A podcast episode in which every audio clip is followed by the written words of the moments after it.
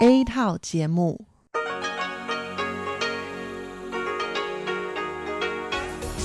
Đây là Đài Phát thanh Quốc tế Đài Loan RTI.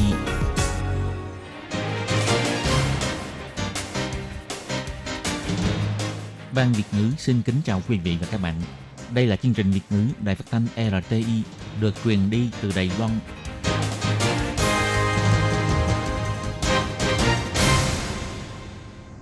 Tường Vi xin chào quý vị và các bạn. Chào mừng các bạn đến với chương trình phát thanh Việt ngữ Đài RTI. Các bạn thân mến, hôm nay là thứ Bảy, ngày 12 tháng 9 năm 2020, tức là 25 tháng 7 âm lịch, năm Canh Tý. Các bạn thân mến, chương trình Việt ngữ của Đài RTI hôm nay sẽ được mở đầu bằng bản tin thời sự Đài Loan. Tiếp theo là phần chuyên đề, sau đó là các chuyên mục Tiếng Hoa cho mỗi ngày, cộng đồng người Việt tại Đài Loan, và cuối cùng sẽ được khép lại bằng chuyên mục Thế hệ trẻ Đài Loan. Trước tiên xin mời quý vị cùng theo dõi nội dung tóm lược của bản tin thời sự Đài Loan. Đài Loan lần đầu tiên xuất hiện một sản phụ người Philippines bị nhiễm COVID-19 nhưng sinh con khỏe mạnh và âm tính với COVID-19. Hoa kiều Đài Loan nườm nượp đặt mua khẩu trang Đài Loan. Trong vòng 6 giờ đồng hồ, lượng đặt hàng lên đến 600.000 chiếc. Giá hành tỏi tại Đài Loan chạm mốc 400 Đài tệ 600 gram. Sở Nông nghiệp và Lương thực dự đoán giá tỏi sẽ bình ổn trước mùa trung thu. Trạm điều tra huyện Vân Lâm bắt giữ được 150 tấn tỏi nghi ngờ dính líu đến hành vi tích trữ hàng trục lợi. Điểm du lịch biển sữa đảo Quy Sơn vùng Nghi Lan thu hút khách tham quan trong nước. Cuối cùng là người có thói quen hút thuốc nếu nhiễm COVID-19 sẽ mang rủi ro bị nhiễm bệnh nặng. Sau đây xin mời quý vị cùng theo dõi nội dung chi tiết. Vừa qua tại Đài Loan lần đầu tiên xuất hiện một ca nhiễm COVID-19 là một sản phụ quốc tịch Philippines sinh con tại Đài Loan. Ngày 12 tháng 9, ông Trang Nhân Tường, người phát ngôn Trung tâm Chỉ đạo Phòng chống dịch bệnh Trung ương tuyên bố trẻ sơ sinh con của sản phụ này cho kết quả xét nghiệm âm tính với COVID-19. Đứa trẻ hiện nay có tình trạng sức khỏe rất ổn định. Ngày 11 tháng 9, Trung tâm Chỉ đạo Phòng chống dịch bệnh Trung ương cho biết một người phụ nữ quốc tịch Philippines mang thai 36 tuần nhập cảnh Đài Loan. Bà mang theo giấy chứng nhận âm tính với COVID-19 được cấp 3 ngày trước khi lên máy bay. Sau khi nhập cảnh cũng cho kết quả xét nghiệm âm tính. Tuy nhiên, trong thời gian ở trung tâm cách ly tập trung thì có dấu hiệu lâm bồn. Sau khi được đưa đến phòng chờ sanh tại bệnh viện đã thực hiện xét nghiệm lần 2. Sản phụ này đến lúc sanh con xong thì cho ra xét nghiệm dương tính với COVID-19. Virus corona chủng mới có khả năng lây truyền theo chiều dọc từ mẹ sang con. Tuy nhiên, theo nghiên cứu quốc tế hiển thị, tỷ lệ lây nhiễm chỉ đạt 3%. Điều này có nghĩa rủi ro lây nhiễm thấp. Hiện nay, trẻ sơ sinh con của bệnh nhân quốc tịch Philippines có tình trạng sức khỏe tốt và được đội ngũ y bác sĩ Đài Loan tiếp tục theo dõi diễn biến sức khỏe của bé. Còn người mẹ thì được điều trị tại phòng bệnh cách ly.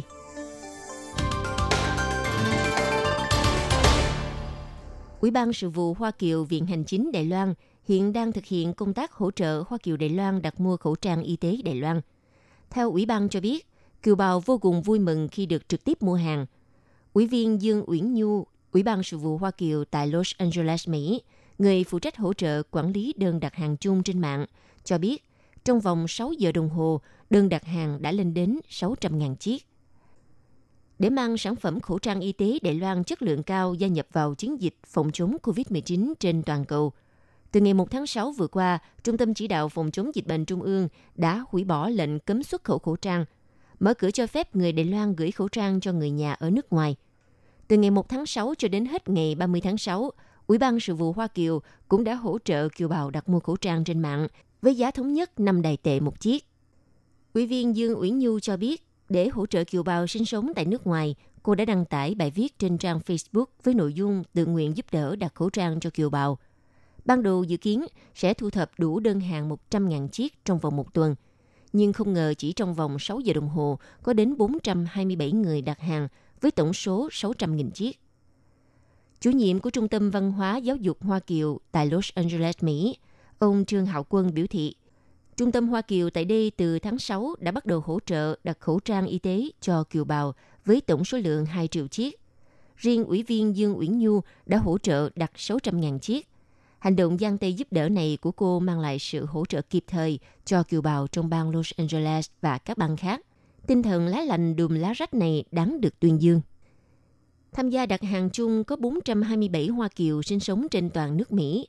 Thông qua đơn thống kê trên iCloud đặt hàng, hiện đã có 300 thùng khẩu trang y tế Đài Loan đã được vận chuyển đến Hội quán Đài Loan tại Los Angeles, Mỹ. Cô Dương Uyển Nhu chuẩn bị đóng gói và gửi đi đến từng bang cho kiều bào. Cô Nhậm Thủy Nghi là một kiều bào sống tại Los Angeles, hỗ trợ đóng gói cho biết, mấy tháng gần đây kiều bào mua khẩu trang có xuất xứ không rõ ràng. Trong khi đó, khẩu trang y tế Đài Loan thì chất lượng và dày hơn nhiều.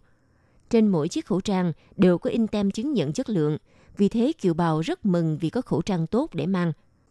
Ủy viên Dương Uyển Nhi cũng đặc biệt gửi lời cảm ơn đến sự giúp đỡ của nghị viên thành phố Đài Nam, ông Lâm Khởi Duy, đã tích cực liên lạc với công ty vận chuyển và đơn vị hải quan Đài Loan và Mỹ, giúp cho chi phí hải quan và phí vận chuyển đến hội quán đều được tính giá ưu đãi.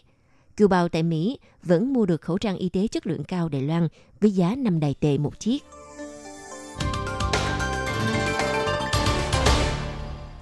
Trong thời gian gần đây, giá tỏi trên thị trường tăng cao đến mức chóng mặt. Hôm ngày 11 tháng 9, công ty nông sản Đài Bắc cho ra mức giá bán sỉ mặt hàng tỏi cao chạm mốc 400 Đài tệ 600 gram.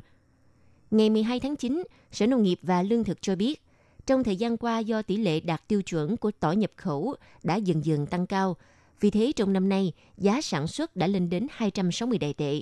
Nhưng Sở cũng dự đoán giá tỏi sẽ giảm dần và bình ổn vào trước mùa trung thu. Tỏi là một trong những nguyên vật liệu không thể thiếu trong khi chế biến các món ăn. Nhưng giá tỏi thời gian gần đây cao ngất ngưỡng, từ mức giá 60 Đài tệ, nay tăng lên đến 300 Đài tệ. Theo đơn hàng giao dịch của công ty tiếp thị vận chuyển nông sản phẩm Đài Bắc cho biết, giá tỏi hôm ngày 11 tháng 9 có lúc chạm mốc 400 Đài tệ 600 gram. Tổ trưởng Tổ sản xuất nông sản phẩm Sở Nông nghiệp và Lương thực, ông Trần Lập Nghi cho biết, nguyên nhân giá tỏi tăng cao là do nhiều doanh nghiệp nhập khẩu trong thời gian diễn ra dịch bệnh, không thể tiến hành kiểm tra hàng ngay tuyến đầu. Chính vì thế, tỏi nhập khẩu bị trà trộn đất cát, nên không đạt tiêu chuẩn kiểm dịch. Tuy nhiên, ông Trần Lập Nghi nói thêm, khi doanh nghiệp nắm được tình hình đã lập tức yêu cầu nhà xuất khẩu tại nước ngoài phải sàng lọc làm sạch tỏi trước khi xuất khẩu. Trong thời gian gần đây, tỷ lệ đạt tiêu chuẩn của tỏi nhập khẩu cũng tăng dần. Giá sản xuất cũng giảm từ 300 Đài tệ xuống còn 260 Đài tệ. Điều này cho thấy giá tỏi thị trường Đài Loan sẽ hạ nhiệt và bình ổn trước mùa trung thu.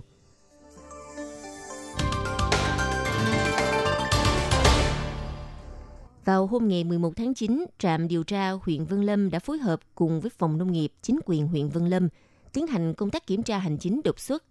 Không ngờ phát hiện một doanh nghiệp tích trữ hàng lên đến 150 tấn tỏi tại nhà kho của doanh nghiệp. Hiện đang tiến hành điều tra hồ sơ xuất xứ của 150 tấn tỏi để làm rõ sự việc liệu có dính líu đến hành vi tích trữ hàng để trục lợi hay không. Vào ngày 12 tháng 9, trạm điều tra huyện Vân Lâm cho biết, giá tỏi trên thị trường quốc tế chịu tác động của dịch bệnh COVID-19, lượng cung ứng giảm rõ rệt, khiến cho số lượng nhập khẩu tỏi trong năm nay của Đài Loan giảm thấp. Hơn nữa, sản lượng tỏi trong nước cũng thấp hơn so với trước kia, chính vì thế làm cho giá tỏi thị trường Đài Loan tăng chóng mặt. Từ mức giá 60 Đài tệ 600 gram đã tăng lên mức 300 Đài tệ 600 gram trong tháng 9. Theo điều tra cho biết, người phụ trách doanh nghiệp tỏi nói trên mang họ Lâm, cùng thêm một người nữa bị nghi ngờ cố ý thao túng thị trường tỏi trong nước.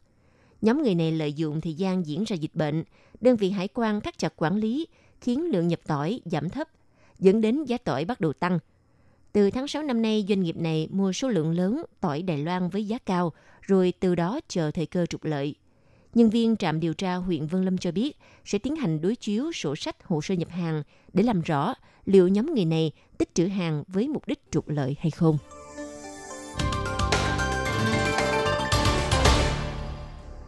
Một vùng biển trên đảo Quy Sơn, vùng Di Lan có màu biển xanh ngắt. Trên mặt nước xuất hiện dải màu trắng xóa như sữa. Vì vậy, mọi người gọi khu vực này là biển sữa. Đông đảo du khách đã bị phong cảnh thiên nhiên kỳ thú của biển sữa thu hút nườm nượp đến tham quan. Theo nghiên cứu viên cho biết, vùng biển đảo Quy Sơn có dòng suối khoáng nóng ở dưới mặt biển phun trào, vì thế trên nước biển xuất hiện một dòng nước màu trắng đục như sữa.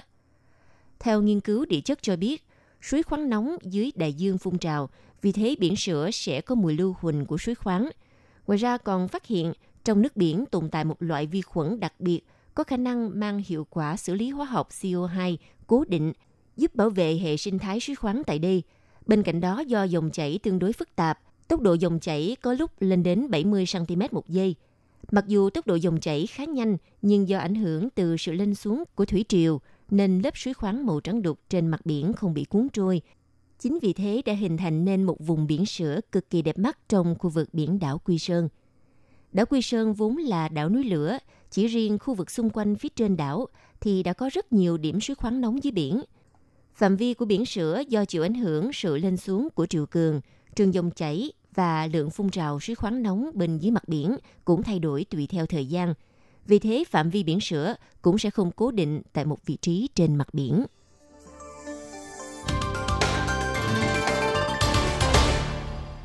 Trong khi tình hình dịch COVID-19 đang tiếp tục có những diễn biến khó lường tại các nước trên thế giới, Tổ chức Y tế Thế giới WHO kêu gọi, trong thời gian này, việc cai nghiện thuốc lá trở nên rất quan trọng. Vừa qua, Tổ chức Y tế Thế giới WHO đã tìm ra dẫn chứng cụ thể cho thấy người có thói quen hút thuốc mang rủi ro lây nhiễm COVID-19 cao hơn người không hút thuốc. Hơn nữa, một khi dương tính với COVID-19, thì người có thói quen hút thuốc lá sẽ phải đưa vào phòng chăm sóc đặc biệt để điều trị và còn có nguy cơ tử vong cao hơn người bình thường. Sở Bảo vệ Sức khỏe Quốc dân Đài Loan cũng trích dẫn bản nghiên cứu quốc tế cho thấy, thanh thiếu niên trong độ tuổi từ 13 đến 24 tuổi là người từng hút thuốc lá điện tử, có tỷ lệ chẩn đoán dương tính với COVID-19 cao gấp 5 lần những người không hút thuốc lá. Nếu đã từng hút thuốc lá lại còn sử dụng thuốc lá điện tử, thì nguy cơ lây nhiễm COVID-19 sẽ cao gấp 7 lần so với những người khác. Điều này cho thấy thanh thiếu niên hút thuốc lá điện tử cũng như các loại thuốc lá khác không những ảnh hưởng đến hệ thống miễn dịch của hệ hô hấp, mà còn thuộc nhóm có nguy cơ lây nhiễm cao với COVID-19.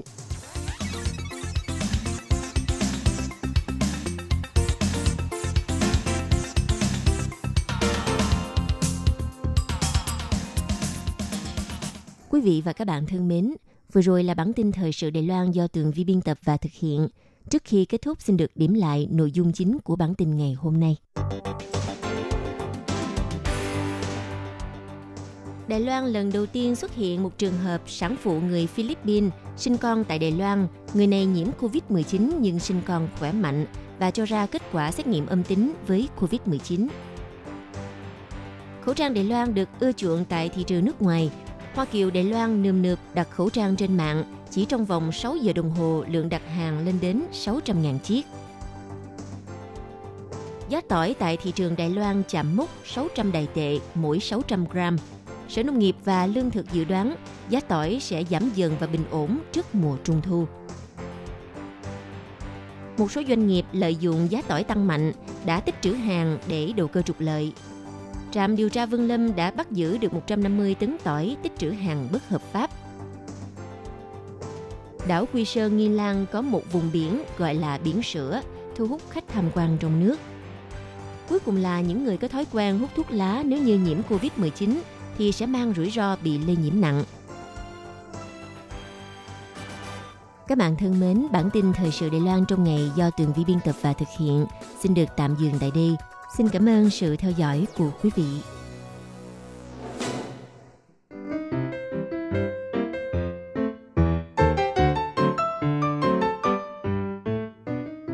Quý vị và các bạn thính giả thân mến, chương trình phát thanh tiếng Việt của Đài Phát thanh Quốc tế Đài Loan RTI được truyền thanh 3 buổi tại Việt Nam, mỗi buổi phát 1 tiếng đồng hồ. Buổi phát chính vào lúc 6 giờ đến 7 giờ tối hàng ngày giờ Việt Nam qua tần số SW 9425 kHz với sóng dài 31 m. Buổi phát lại lần thứ nhất vào hôm sau 9 giờ tới 10 giờ tối qua tần số SW 9625 kHz với sóng dài 31 m. Buổi phát lại lần 2 vào sáng hôm sau lúc 6 giờ tới 7 giờ qua tần số SW 9745 kHz với sóng dài 25 m. Ngoài ra, tại Đài Loan, ở khu vực Giang Nghĩa, Vân Lâm và Đài Nam, có thể đón nghe chương trình của Ban Việt ngữ qua tần số AM 1422 kHz vào lúc 8 giờ tới 9 giờ tối mỗi thứ ba hàng tuần. Và chương trình sẽ được phát lại vào hôm sau lúc 9 giờ tới 10 giờ sáng.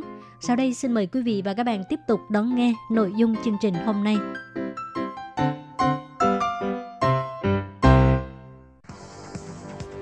Đây là đài phát thanh quốc tế Đài Loan RTI, truyền thanh từ Đài Loan. Mời các bạn theo dõi bài chuyên đề hôm nay. Hiến Nhi xin chào các bạn thân mến. Tiếp sau đây xin mời các bạn cùng đón nghe bài chuyên đề của ngày hôm nay với chủ đề là các doanh nghiệp thiếu nhân lực do không có khách sạn phòng dịch mà không thể đưa lao động di trú đến nhập cảnh làm việc. Sau đây xin mời các bạn cùng đón nghe phần nội dung chi tiết của bài chuyên đề ngày hôm nay. Gần đây đang có tình trạng các doanh nghiệp bị thiếu thốn nguồn nhân lực lao động nước ngoài trầm trọng. Do ảnh hưởng của dịch viêm phổi COVID-19, không thể đưa lao động di trú cũ trở về nước, cũng như là không thể đưa lao động di trú mới đến Đài Loan để làm việc, khiến cho nhiều ngành nghề hay nhà xưởng bị thiếu thốn nguồn nhân lực nghiêm trọng. Có nhiều nhà xưởng vì quá thiếu thốn nguồn nhân lực, dẫn đến việc không dám nhận thêm đơn hàng mới. Như các nhà máy sản xuất kim loại, linh kiện điện tử hay là thiết bị cực khí v.v. đều đang bị thiếu nguồn nhân lực. Và có thể nói, nhân lực bị thiếu thốn trầm trọng nhất chính là đối với công việc kháng hộ công gia đình. Theo thống kê của Bộ Lao động, so với tháng 2 năm 2020 thì tháng 7 năm nay đã giảm đi 7.000 người làm công việc kháng hộ công gia đình. Bộ Lao động dù đã cho phép lao động di trú được gia hạn thời gian ở lại Đài Loan, nhưng lao động di trú đổi ngành không nhất định có thể thích nghi với công việc mới. Từ tháng 8 trở đi, nhiều huyện thị chỉ cho phép lao động di trú của địa bàn mình được vào ở trong khách sạn phòng dịch. Muốn đưa lao động di trú đến làm việc, nhưng vì không thể sắp xếp khách sạn phòng dịch mà không thể đưa lao động di trú nhập cảnh vào Đài Loan. Đây cũng có thể trở thành một trong những nguyên nhân chính gây ra khó khăn trong việc đưa lao động di trú đến Đài Loan làm việc. Theo thông tin được biết, thành phố Đài Nam đang có 800 mấy lao động di trú đang chờ để nhập cảnh. Tình hình thiếu lao động lại càng ngày càng nghiêm trọng hơn. Theo Cục Lao động thành phố Đài Nam bày tỏ, hiện nay muốn đưa lao động di trú đến nhập cảnh Đài Loan thì cần phải gửi bản kế hoạch phòng dịch cụ thể và cam kết vào ở khách sạn phòng dịch cho Bộ Lao động mới có thể tiến hành các thủ tục tiếp theo. Theo thống kê, thành phố Đài Nam tháng 6 có 106 lao động di trú nhập cảnh, tháng 7 là 116 người. Đến tháng 8 càng có nhiều lao động di trú đến làm việc hơn nữa, nên đang cần khách sạn phòng dịch khẩn cấp. Chủ tịch của Công đoàn Phục vụ Hướng nghiệp thành phố Cao Hùng cho hay, có một số doanh nghiệp lớn đã tự chuẩn bị ký túc xá phòng dịch. Nhưng Bộ Lao động quy định, mỗi đợt lao động di trú vào ở sẽ phải đưa hồ sơ xét duyệt ký túc xá mới. Tức là không phải người đến trong cùng một ngày sẽ không được ở trong cùng một ký túc xá. Theo ông Lữ Tích An, bắt đầu từ tháng 8, các huyện thị như Đài Nam, Cao Hùng, Gia Nghĩa, Chương Hóa, Đài Trung, Tân Trúc, Đào Viên đã không cho phép lao động di trú ở huyện thị ngoài vào ở khách sạn phòng dịch trên địa bàn của mình. Trung tâm Chỉ đạo Phòng chống dịch bệnh Trung ương cũng quy định, từ ngày 4 tháng 9 trở đi, tất cả lao động di trú đều phải vào khách sạn phòng dịch để ở, khiến cho lượng khách sạn phòng dịch bị thiếu trầm trọng.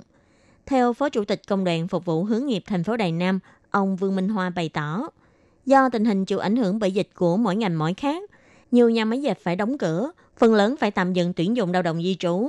Còn các ngành khác cũng có tình hình khác nhau.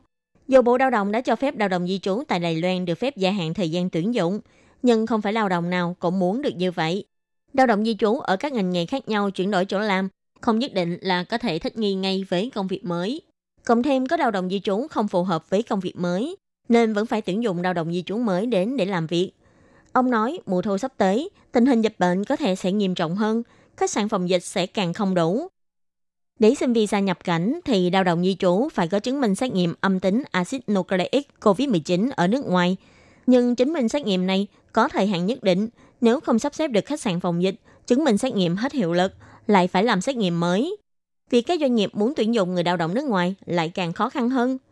Ông nói, thời gian lao động di trú nhập cảnh có thể là 1-2 tháng sau, nhưng khách sạn phòng dịch vẫn chưa chắc chắn có phòng.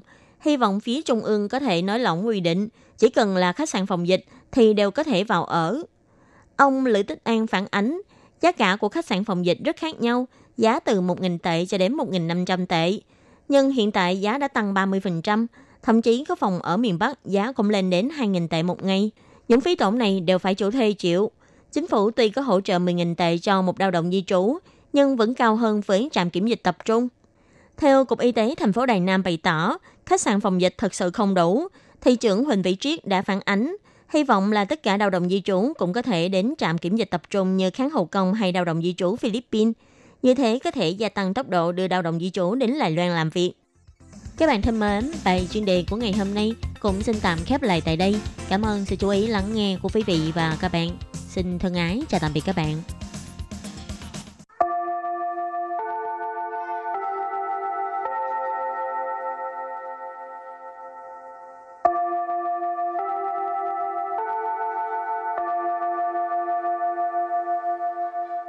xin mời quý vị và các bạn đến với chuyên mục Tiếng Hoa cho mỗi ngày do Lệ Phương và Thúy Anh cùng thực hiện.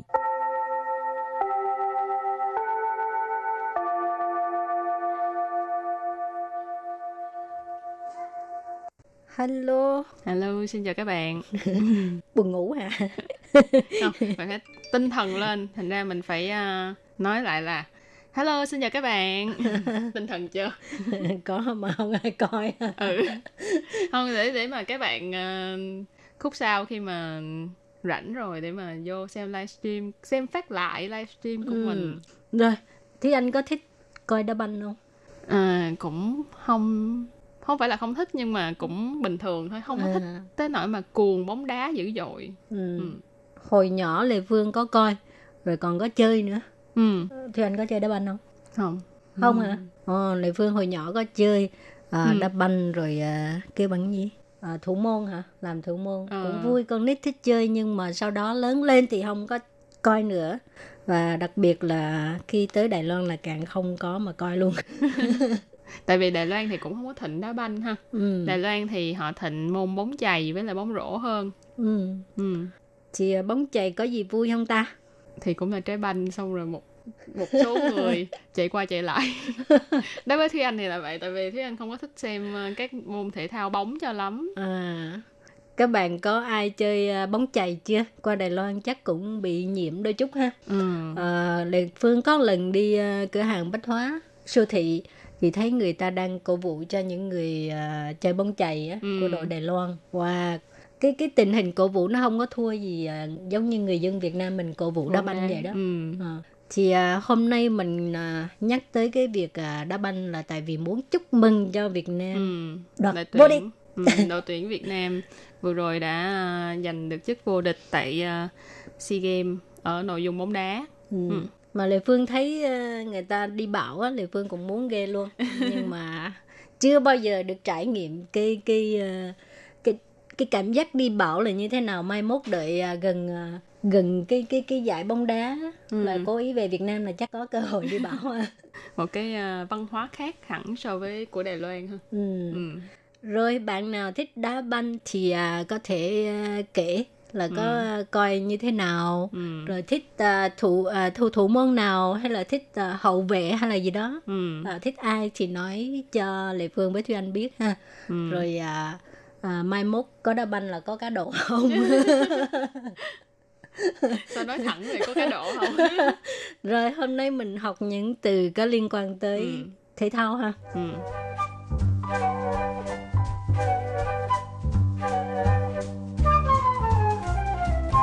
Thì trước tiên thì mình nói về là thường khi mà mình nói tới chữ thể thao á, ở Đài Loan thì họ sẽ dùng từ một môn thể thao nào đó, họ sẽ dùng từ运động nhiều hơn là dùng từ thể dục. Đó là chẳng hạn như là bạn chơi một môn thể thao nào đó, bạn thích một môn thể thao nào đó thì là 我喜欢 某某运动, chẳng hạn như vậy. Thì运动từ Hán Việt của nó là vận động, tức là tập thể dục. Nhưng mà thường là mình sẽ dùng để nói về một môn thể thao nào đó. Và hồi nãy thì cũng có nhắc đến, đó là vừa rồi Việt Nam, đội bóng đá của Việt Nam đã vô địch tại SEA Games. Thì SEA Games trong tiếng Hoa mình gọi là gì? Trong tiếng Hoa mình gọi là Đông Nam Á Vận Động Hội. Đông Nam Á Vận Động Hội. Thì ở đây các bạn cũng có thể đổi nó qua từ Hán Việt, các bạn sẽ thấy đó là Đông Nam Á Vận Động Hội. Thì tức là Đại hội thể thao Đông Nam Á, cũng tức là SEA Games. Đông Nam Á Vận Động Hội. Rồi bình thường mình nghe nói cái cúp thế giới á, thì tiếng Hoa gọi là Sư Chê Bê. Sư Chê là thế giới, Bê là cúp. Sư Chê Bê. Còn nếu mà như đá banh á, thì đá banh là bóng đá là chủ siêu. Cho nên cái tên gọi tắt sẽ là Sư Chú Sai. Sư Chú Sai. Nó là viết tắt của cái từ là Quốc Tế Chú Cầu Tổng Hội. Thế giới杯. Dài quá cho nên bình thường mình vẫn gọi là Sư Chú Sai hoặc là Thế giới杯. Lệ Phương thấy chị nói cái Thế giới杯thì nó rất là hình xuân khẩu, tại vì thường nghe. Đúng rồi. Còn cái từ dài dòng nó kệ nó. Thế giới杯nghe là viết là giống như từ tiếng Anh mà World Cup. World Cup, 世界的 World mà. Rồi Bay là Cup, rồi World Cup, 世界 Bay. Không, còn bình thường mình hay nghe nói cái gì mà Olympic á, thì tiếng Hoa gọi là gì? Olympic thì các bạn có thể đổi cái từ này nó qua tiếng Hoa là Olympic. Rồi xong rồi đằng sau là thêm chữ Yun Tông Hội. Hồi nãy mình có nói là Đông Nam Á Thế Giới杯à. Đông Nam Á Vận Động Hội. Trời sao tự nhiên lộn tùm lum tà la. Tại những cái tên này quá dài cho nên rất là dễ nhầm. Hồi nãy mình có nói Đông Nam Á Vận Động Hội. Cho nên cái chữ Vận Động Hội nó giống là thế vận đại hội thể thao. Thì khi mà mình nói Olympic thì cũng là một đại hội thể thao thì mình nói là Olympic Vận Động Hội. Olympic là tên phiên âm ra tiếng Hoa của chữ Olympic. Thì nếu như các bạn cảm thấy là Olympic Olympic Vận Động Hội Thái Tràng dài quá thì mình thường sẽ nghe mọi người nói là Ao Yun là viết tắt của cái từ Olympic Vận Động Hội. Rồi thì cái đó là những cái từ mình thường gặp trong thể thao và bây giờ mình học những từ có liên quan tới các môn thể thao ha. Thì đầu tiên người Việt Nam mình yêu thích nhất đó là Chú chiếu là bóng đá. Để Phương thấy ở bên nước ngoài hoặc là những người lớn tuổi thì người ta gọi là túc cầu. Tại vì Hán Việt mà ha, gọi là túc cầu. Đá banh đó. Thì tức là trụ là cái chân mà. Chân đúng rồi, túc cầu. Rồi ngoài trừ túc cầu ra hồi nãy thì hồi nãy có nhắc đến đó là không biết xài từ túc cầu à. Hồi nãy có nhắc đến đó là người Đài Loan thịnh cái môn này hơn so với bóng đá, đó là bóng rổ. Bóng rổ thì mình gọi là lãnh chỗ. Lãnh chỗ. Tại vì các bạn có thể thấy lãnh là cái rổ, chỗ là trái banh, cho nên lãnh chỗ là bóng rổ. Ngoài ra có cái môn mà Lệ Phương rất là thích, đó là Ủy máu chiếu, cầu lông. Hồi nhỏ Lệ Phương cứ chơi đó hoài à. Thích chơi cái môn đó. Còn mấy cái thứ khác không thích. Còn Thúy Anh thì thích cái gì? Thúy Anh thì thích bài chỗ. Biết chơi hả? Thích phải chỗ nhưng mà biết chơi lãnh chỗ. Tại vì cao.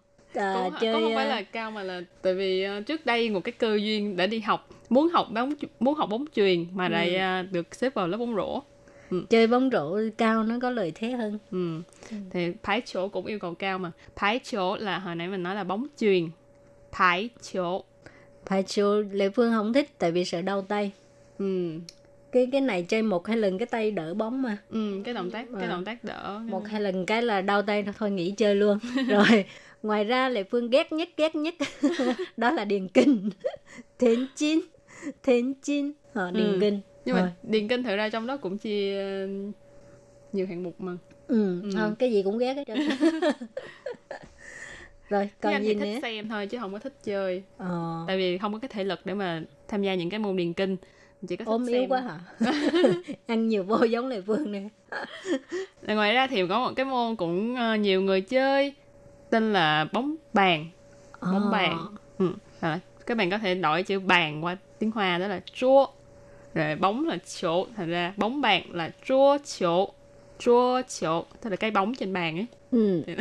Rồi có một môn thể thao phải nói cũng là thích nhưng mà hồi nhỏ thì thường hay đi bơi lắm.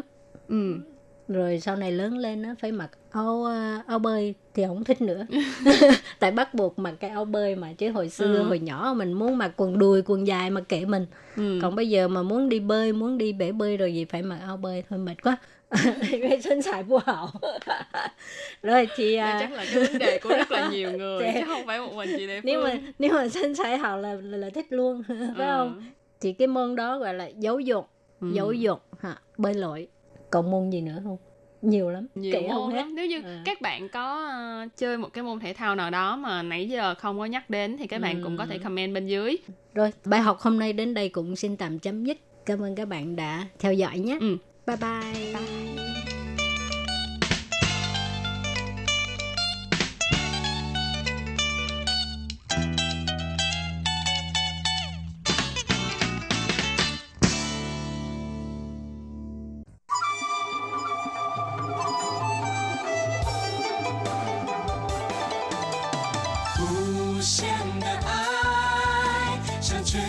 世界传开，永恒的关怀，来自台湾之音 RTI.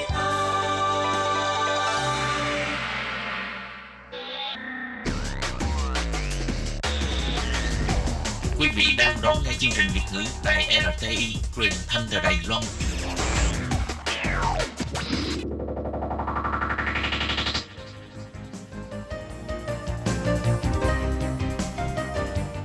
Chào mừng các bạn đến với chuyên mục Cộng đồng người Việt tại Đài Loan do Tú Kim và Hải Ly cùng thực hiện.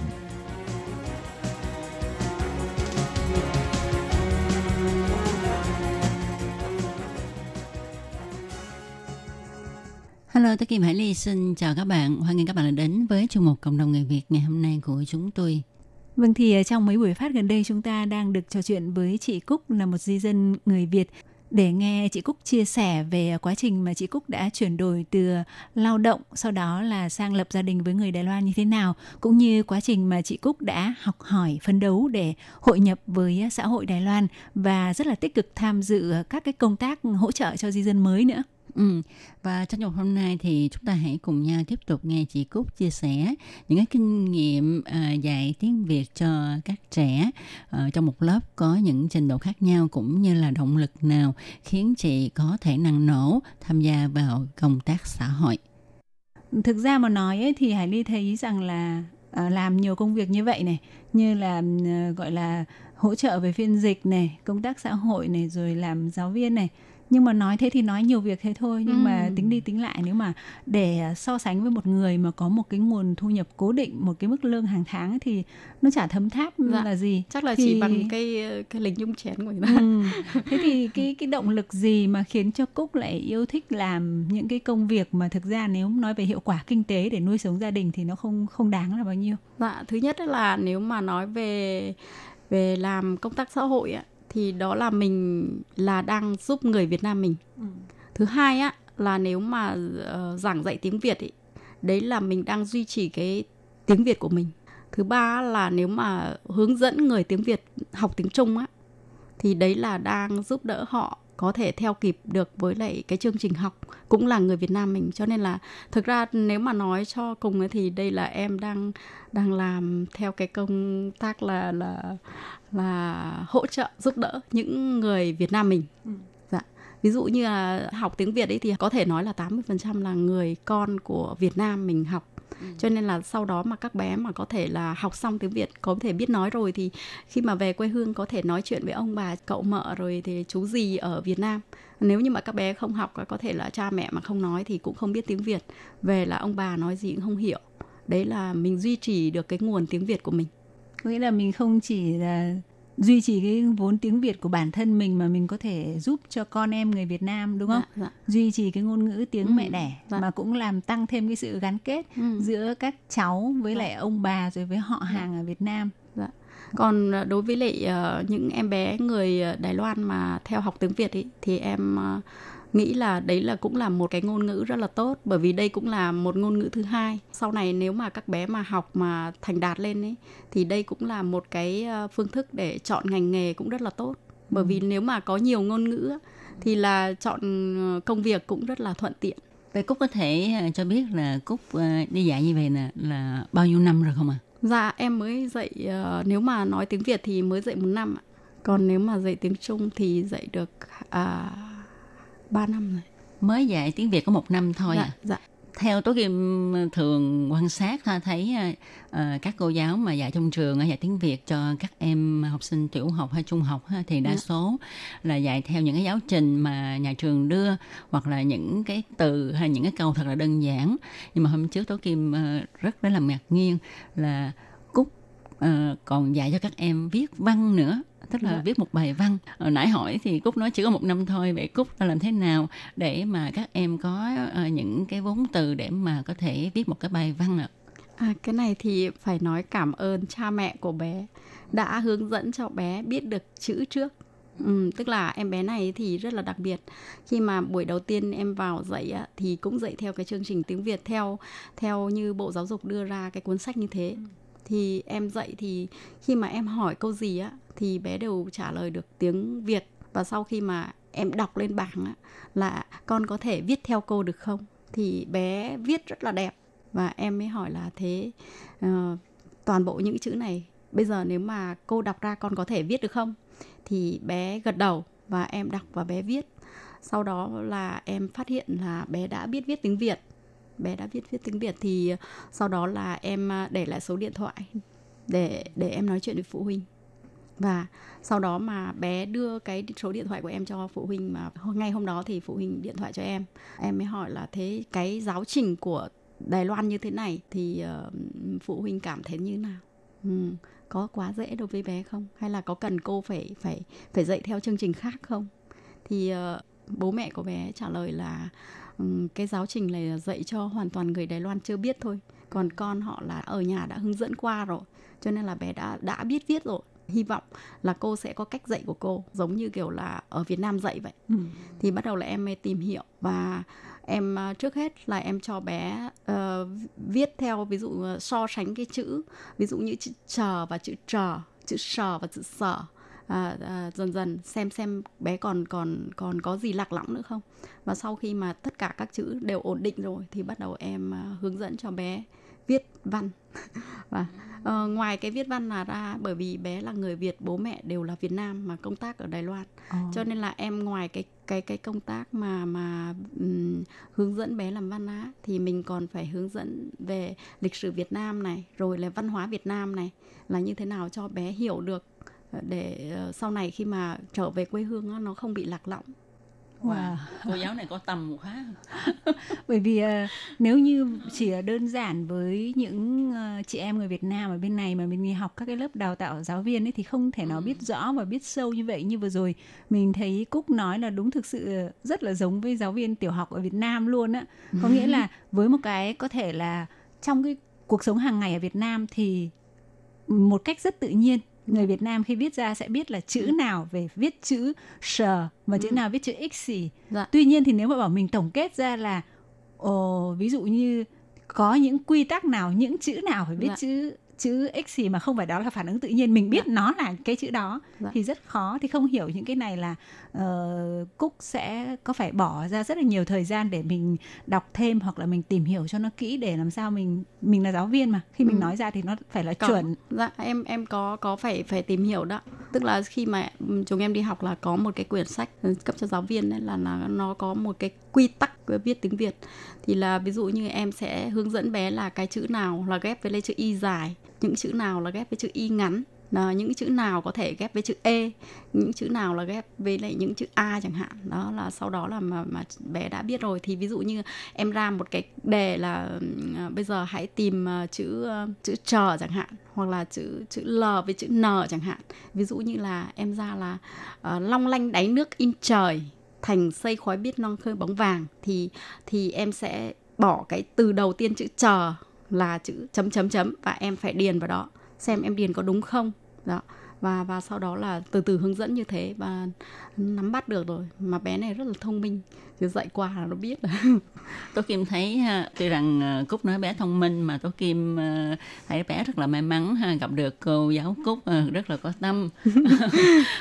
Không biết Tú Kim thấy cái cô giáo mà người Hoa cổ rất là hay ha, phát hiện ra Cúc là người rất là thích hợp cho giáo dục làm cô giáo.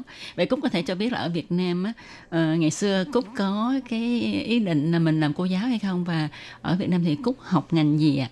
Dạ, em ở Việt Nam là không có làm giáo viên, cũng không nghĩ là mình sẽ làm giáo viên. Bởi vì là em ngày đấy là em học là theo nghề sơ chi y phú, thiết kế trang phục. Thiết kế trang phục. Và ngày đó em ở Việt Nam là em là thiết kế cho một công ty của Hàn Quốc. Cho nên là sau khi mà cảm thấy tiếng Trung cũng rất là hay, bình thường buổi tối mà nghe người ta dạy tiếng Trung á, thì cũng rất là cảm hứng, rất là thích thú. Sau đó là em đã sang Đài Loan để mình vừa làm, mình vừa kiếm được tiền, mình lại phải... Cái bữa đó là có thể là nói là cũng là ngẫu nhiên. Có một cái cô ấy đến là cô ấy tìm người đi lao động nước ngoài, là thực ra cô không phải là tìm em. Mà cô đến là cô tìm nhỏ em của em cơ. Nó có ý định đi. Sau đó là ngồi nói chuyện, nó không có nhà thì em ngồi nói chuyện, cô nói mày đi đi. Thế là em đi luôn. Đúng là có duyên với Đài Loan ha. Dạ. Thật ra nghe Cúc nói là làm việc cho công ty Hàn Quốc thì đáng lẽ là Cúc phải chọn Hàn Quốc, là ưu tiên cho Hàn Quốc, chứ tại sao lại ưu tiên cho Đài Loan này? Cái ngày đó em cũng tìm hiểu cái tiếng Hàn Quốc thì em thấy cái chữ Hàn Quốc nó giống như hoa cà, hoa cải, em cũng không có thích lắm. Tức là quẹt quẹt nữa. Dạ, nó có tròn tròn xong gạch gạch á, nó giống như hoa cà, hoa cải đó. Cảm giác hơi khó viết đúng không? Em lại cũng không thích thú, mà em cảm thấy cái chữ tiếng Trung á, nó rất là có ý nghĩa. Ví dụ như em nghe các cô ở tức là trước là nghe đài đó giải thích là cái chữ nào nó kết hợp với chữ nào, giống như nhân kết hợp với chữ gì thì nó ra chữ gì đó. Em cảm thấy hay đó. Nó cái này hay đó, một cái sự liên hệ với lại chữ Hán Việt của Việt Nam nên là cho nên là mình cũng có thể hiểu được một phần nào đó. Ví dụ mình đi lên chùa đó mình nhìn mấy cái từ đó, hoặc là ví dụ ngày xưa có những cái gia phả của ngày xưa đó cũng có nhiều nhà là có cái tiếng Trung đó, có chữ Hán đó. Vâng, vậy thì trải qua một cái thời gian khá là dài, 16 năm kể từ lần đầu tiên mà đặt chân tới Đài Loan làm lao động, và cho tới bây giờ thì đã là bà mẹ của hai cậu con nhỏ rất là đáng yêu và là cô giáo dạy tiếng Việt. Thì cảm ơn quá trình như vậy cho Cúc những cái điều tâm đắc hay là những cái gì mà mình cảm thấy rất là yêu thích ở đất nước Đài Loan? Thứ nhất là nói mà yêu thích ở Đài Loan á, thì em cảm thấy là Đài Loan rất là thân thiện đối với lại tất cả mọi người. Và thứ hai là về cái nền giáo dục này, về cái nền y tế này, rồi giao thông này, tất cả những cái đấy đều rất là xứng đáng với một cuộc sống của con người. Cho nên là em cảm thấy là nếu mà mình sang đây, mình có con ở đây thì cái cuộc sống của con mình sau này cũng sẽ rất là hạnh phúc. Có nghĩa là Đài Loan theo Cúc là một đất nước rất là đáng sống đúng không? Dạ. Có thể là có những đất nước mà em chưa đi qua có thể là nó còn hơn Đài Loan, nhưng mà đối với em như thế là đủ rồi. Bởi vì mình con người á, đừng quá tham lam. Biết đủ là được. Thật ra Tú Kim thấy là như nãy Tú Kim nói ha, Cúc có duyên với Đài Loan ha. Mọi việc nó đưa đẩy ha, từ không có ý định sang Đài Loan mà vô tình một cái là sang Đài Loan luôn. Rồi dần dần yêu thích Đài Loan và gặp được cái người của mình và đã lập gia đình và sinh sống ở đây, thì hiện giờ có 2 đứa con nhỏ. Và Cúc còn mang một cái sứ mệnh nữa, đó là duy trì và truyền bá cái văn hóa Việt Nam. Vậy thì Cúc có những tâm đắc gì khi mà mình làm những cái công việc này hay không ạ? Dạ, em cảm thấy rất là vui nếu như mà mình làm những công việc này á, không phải là để kiếm tiền. Nếu mà để kiếm tiền thì không đủ sống, nói thẳng một câu như vậy. Mà mình chỉ có là cảm thấy làm những công việc này mình cảm thấy vui thôi, có ý nghĩa, dạ, đúng không? Có ý nghĩa mà nó rất là vui, thế thôi, cho nên là em mới làm. Trước đây á, lao động đây thì mục đích của mình là kiếm tiền, nhưng mà sau khi mà mình sống ở đây á, thì mình lại mục đích của mình không phải là để kiếm tiền nữa. Thứ nhất là mình duy trì cái cuộc sống gia đình hạnh phúc. Thứ hai là mình đem cái nguồn ngôn ngữ của mình để truyền đạt lại cho những thế hệ sau. Và ví dụ mình có thể giúp đỡ được những chị em cùng sinh sống ở bên này. Thế thôi, đơn giản, không có gì mơ ước cao sang. Thì có lẽ là đúng là như Cúc nói, mặc dù rất là đơn giản nhưng mà vì nó rất có ý nghĩa, vì vậy mà nó sẽ giúp cho cuộc sống của mình cảm thấy nó vui vẻ, hạnh phúc hơn. Và chính những cái điều đó thì nó sẽ giúp cho mình có một cái vị thế cũng như là một cái sự tự tin nhất định khi mà mình sống ở trên đất nước Đài Loan. Và thay mặt cho chương trình thì cũng xin cảm ơn Cúc đã có những cái chia sẻ rất là thú vị, và cũng xin chúc cho Cúc là luôn luôn mạnh khỏe, gia đình hạnh phúc, và đặc biệt là sẽ phát huy được nhiều hơn nữa trong cái việc mà truyền bá ngôn ngữ cũng như là văn hóa Việt Nam đến với lại tất cả những ai mà yêu thích tiếng Việt và văn hóa Việt Nam. Dạ, cảm ơn hai chị, cảm ơn tất cả các bạn. Chương trình hôm nay cũng sẽ được tạm dừng ở đây. Một lần nữa cảm ơn Cúc rất là nhiều, và cũng xin cảm ơn các bạn đã đón nghe. Thân chào tạm biệt, bye bye. Dạ, chào tạm biệt, bye bye.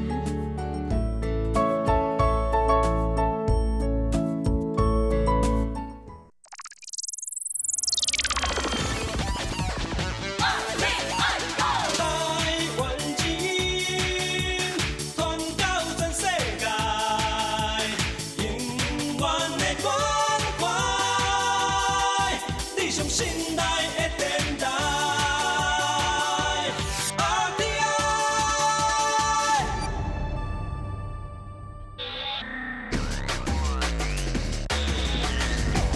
Quý vị đang đón nghe chương trình Việt ngữ tại RTI truyền thanh từ Đài Loan.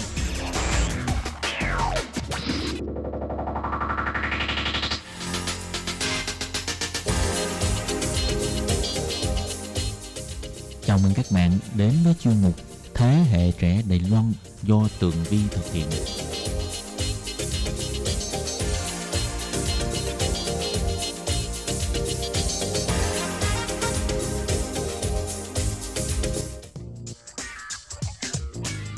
Hello, Tường Vi xin chào quý vị và các bạn. Chào mừng các bạn trở lại với chuyên mục Thế hệ trẻ Đài Loan.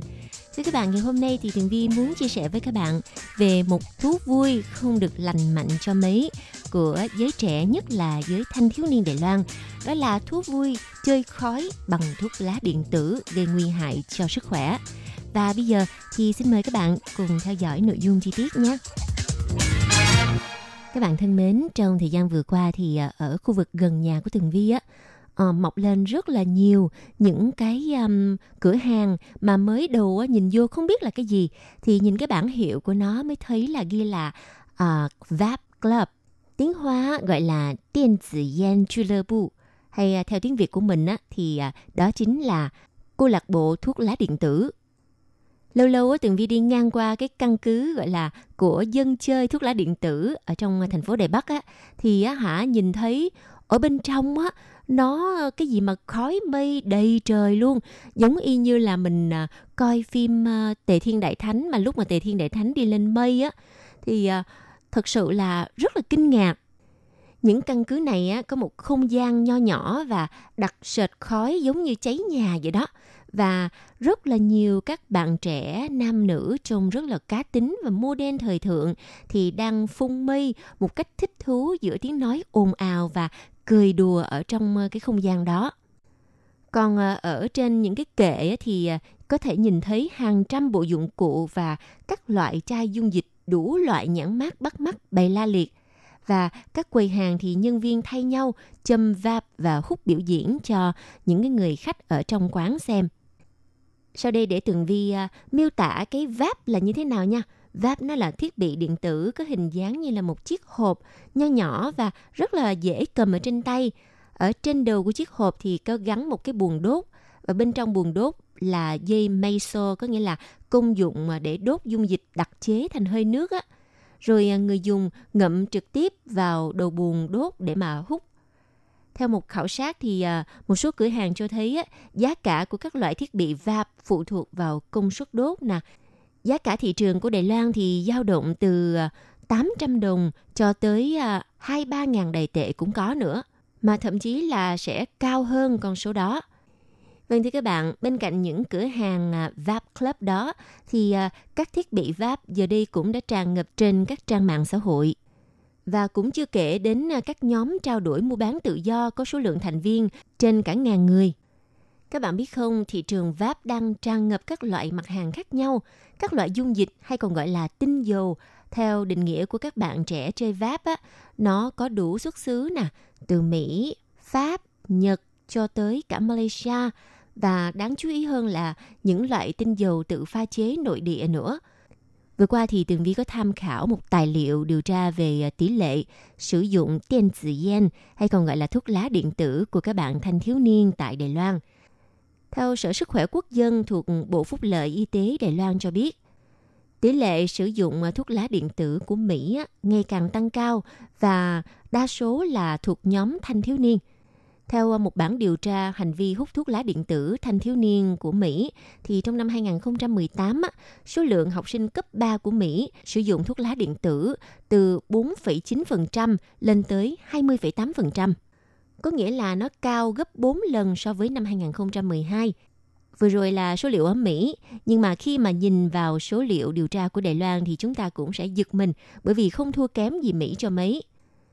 Theo bản điều tra hành vi hút thuốc lá của thanh thiếu niên tại Đài Loan do Sở Quản lý Sức khỏe Quốc dân đã thực hiện, thì kết quả cho thấy học sinh trung học của Đài Loan có tỷ lệ hút thuốc lá điện tử từ 1,9% cho tới 3,4%. Trong khi đó, thì tỷ lệ hút thuốc lá điện tử của người trưởng thành thì chỉ có 0,6% mà thôi. Và có hơn tới 38.000 học sinh thanh thiếu niên cấp 2, cấp 3 của Đài Loan đã có hành vi hút thuốc lá điện tử. Trong đó, có tới 30% học sinh cấp 3 và 20% học sinh cấp 2. Nhóm người này chưa từng thử thuốc lá truyền thống thì đã bắt đầu sử dụng thuốc lá điện tử rồi. Vâng thưa các bạn, với số liệu điều tra này thì làm cho chúng ta phải giật mình phải không nào? Và trong những năm gần đây thì doanh nghiệp bán thuốc lá điện tử ở trên mạng nè, hay là một số các cửa hàng, họ đã bán những cái loại thuốc lá điện tử phi pháp. Và họ còn quảng cáo là đây là thuốc lá điện tử có vitamin, hay là thuốc lá điện tử có mùi kẹo ngọt, hoặc là mùi nước trái cây v.v. để mà thu hút các bạn thanh thiếu niên ở lứa tuổi cấp 2 và cấp 3. Ngoài ra còn có một số doanh nghiệp người ta còn cố ý quảng cáo và nhấn mạnh rằng ở trong cái loại thuốc lá điện tử này không có chứa chất nicotine, rồi nào là không gây hại đến sức khỏe v.v. Nhưng mà theo Sở Quản lý Thực phẩm và Dược phẩm của Đài Loan đã tiến hành xét nghiệm 1.102 mẫu tinh dầu thuốc lá điện tử thì phát hiện ra rằng số mẫu thử nghiệm này đều chứa tới 80% chất nicotine trong đó. Từ đó cho chúng ta thấy rằng thuốc lá điện tử gây nguy hại cho sức khỏe của con người. Nhưng theo nghiên cứu thì thuốc lá điện tử nó có khả năng mang lại lợi ích cho người hút thuốc trưởng thành không mang thai nếu như mà dùng thay thế hoàn toàn cho thuốc lá truyền thống và các sản phẩm thuốc lá có khói khác. Nhưng ngược lại, điều cần lưu ý là thuốc lá điện tử không an toàn cho thanh thiếu niên, thanh niên, phụ nữ có thai hoặc là người lớn hiện không sử dụng các sản phẩm thuốc lá. Như thế nào gọi là thuốc lá điện tử? Thì thuốc lá điện tử nó rất đa dạng về hình dạng, kích thước, nhưng kết cấu chung bao gồm một cái pin, một bộ đốt và buồng chứa chất dịch lỏng. Thuốc lá điện tử tạo khói mà người dùng hít vào phổi bằng cách là đốt nóng dịch lỏng và vốn là thường chứa nicotine nha.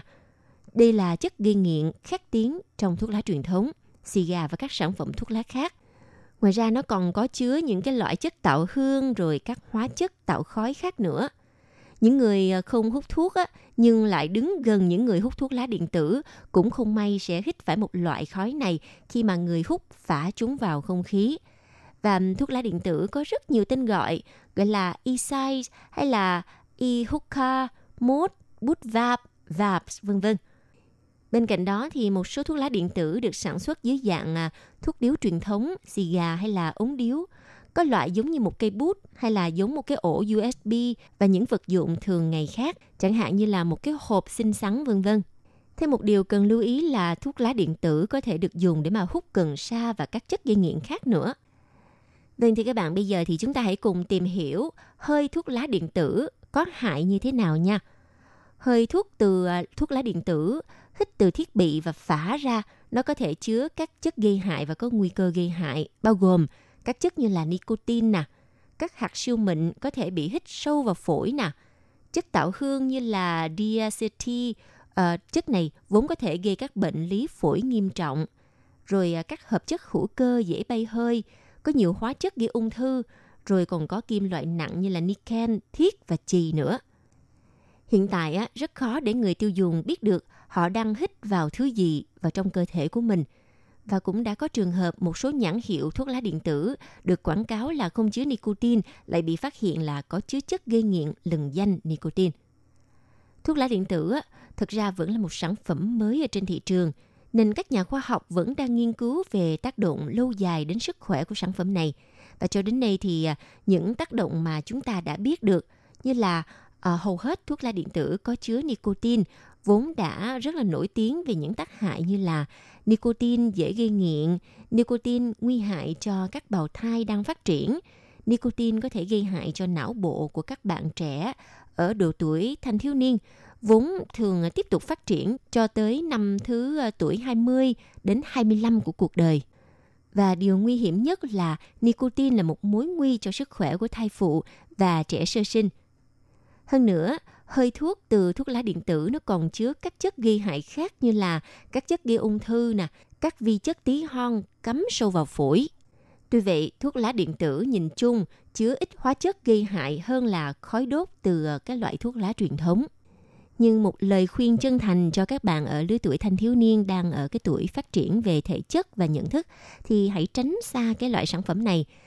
Thường thì Tường Vi đi đến một số nơi mà gọi là khu ăn chơi của các bạn trẻ Đài Bắc á, nhìn thấy rất là nhiều các em chắc là khoảng 18-20 tuổi hút thuốc lá điện tử phà phà ngoài đường, và họ còn dám hút ở một số nơi gọi là cấm hút thuốc, bởi vì họ nghĩ rằng thuốc lá điện tử không có chất nicotine cho nên là không sao cả. Nhưng mà nếu mà bạn mà lỡ xuôi mà bị người ta tố cáo chụp hình thì các bạn sẽ phải đóng phạt một cái số tiền phạt không nhỏ đâu nha. Cũng thêm một điều nữa mà Tường Vi cảm thấy không được đẹp mắt, đó là rất là mất lịch sự khi mà chúng ta đứng trước mặt mọi người và cứ hút thuốc thổi phà phà như vậy. Các bạn nghĩ rằng cái hành vi này tạo một cái phong cách rất là cool ngầu ở trong mắt người khác hay sao? Nhưng mà thực sự nó là một hành vi vô cùng bất lịch sự và thiếu văn hóa. Hiện tượng các bạn thanh thiếu niên trẻ tuổi hút thuốc lá điện tử ở thành phố Đài Bắc thì rất là dễ bắt gặp. Tuy nhiên á, vì thành phố Đài Bắc là một cái nơi mà quản lý khá là chặt chẽ về cái việc mà hút thuốc ở nơi công cộng, cho nên là đa phần á, mấy bạn này cũng chạy đến cái khu hút thuốc lá truyền thống, thì vừa hút thuốc lá điện tử vừa hít phải cái thuốc lá truyền thống nữa thì có phải là càng hại cho sức khỏe của mình hay không? Nói chung có quá nhiều tác hại từ việc hút thuốc lá điện tử mà các bạn nghĩ rằng mình đang trở thành một người khu ngầu trong mắt người khác. Và cũng phải nói đến cái việc thuốc lá điện tử cũng có thể gây thương tích ngoài ý muốn nữa. Bởi vì các bạn nên nhớ là pin của thuốc lá điện tử bị lỗi đã gây ra cháy nổ rồi. Trong một số đó thì đã dẫn đến vết thương tích nghiêm trọng, và hầu hết các vụ nổ xảy ra khi mà pin thuốc lá điện tử đang sạc mà mình sử dụng. Các dữ liệu về nguy cơ cháy nổ pin thuốc lá điện tử đang được tổ chức FDA thu thập và đánh giá. Thêm vào đó, việc phơi nhiễm nicotine cấp tính có tác hại rất là lớn, vì đã có trường hợp trẻ em và người lớn bị ngộ độc khi nuốt phải, hít hay là bị văng cái dịch lỏng ở trong thuốc lá điện tử vào mắt hoặc là dính ở trên da. Quá khủng khiếp phải không nào các bạn? Và bây giờ thì trong phần cuối của chuyên mục, Tường Vi muốn chia sẻ với các bạn về nguy cơ của thuốc lá điện tử dành cho thanh thiếu niên, người trẻ thành niên và phụ nữ mang thai. Vì hầu hết thuốc lá điện tử đều có chứa nicotine, vốn nó khét tiếng vì khả năng gây nghiện, đầu độc các thai nhi đang phát triển. Và việc phơi nhiễm nicotine cũng có thể gây tác động xấu đến não bộ đang phát triển của thanh thiếu niên. Và quá trình này thường kéo dài đến độ tuổi từ 20 tới 25 tuổi. Và mới đây, Tường Vi có làm một bản tin thời sự nói về cái đề tài là người có thói quen hút thuốc lá truyền thống và thuốc lá điện tử, nếu mà bị nhiễm COVID-19 thì sẽ mang rủi ro bị nhiễm nặng. Thì Tổ chức Y tế Thế giới WHO vừa kêu gọi trong thời gian diễn ra dịch bệnh thì việc cai nghiện thuốc lá trở nên rất là quan trọng.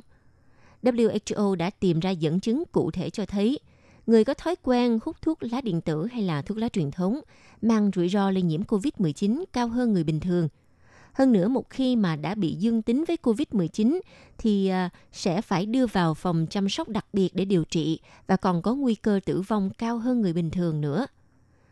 Sở Bảo vệ Sức khỏe Quốc dân của Đài Loan cũng trích dẫn một bản nghiên cứu quốc tế cho thấy thanh thiếu niên trong độ tuổi từ 13 tuổi cho tới 24 tuổi là người từng hút thuốc lá điện tử thì có tỷ lệ chẩn đoán dương tính với COVID-19 cao gấp 5 lần những người không hút thuốc lá điện tử. Và nếu đã từng hút thuốc lá lại còn sử dụng thuốc lá điện tử thì cái nguy cơ lây nhiễm COVID-19 sẽ cao hơn gấp 7 lần so với những người khác. Vâng thưa các bạn, hôm nay là thứ Bảy mà Tường Vi lại chia sẻ một cái đề tài nó hơi nặng nề chút xíu. Nhưng mà phải chia sẻ thôi, bởi vì nó rất là quan trọng đến việc bảo vệ sức khỏe cho thanh thiếu niên cũng như là sức khỏe của con người chúng ta. Tường Vi kêu gọi dù bạn đang là ở lứa tuổi thanh thiếu niên hay là ở lứa tuổi trưởng thành thì hãy nên tránh xa với các loại thuốc lá điện tử cũng như là thuốc lá truyền thống, bảo vệ sức khỏe bản thân mà cũng bảo vệ người xung quanh mình. Và bây giờ thì chuyên mục Thế hệ trẻ Đài Loan xin được tạm dừng tại đây. Cảm ơn sự chú ý theo dõi.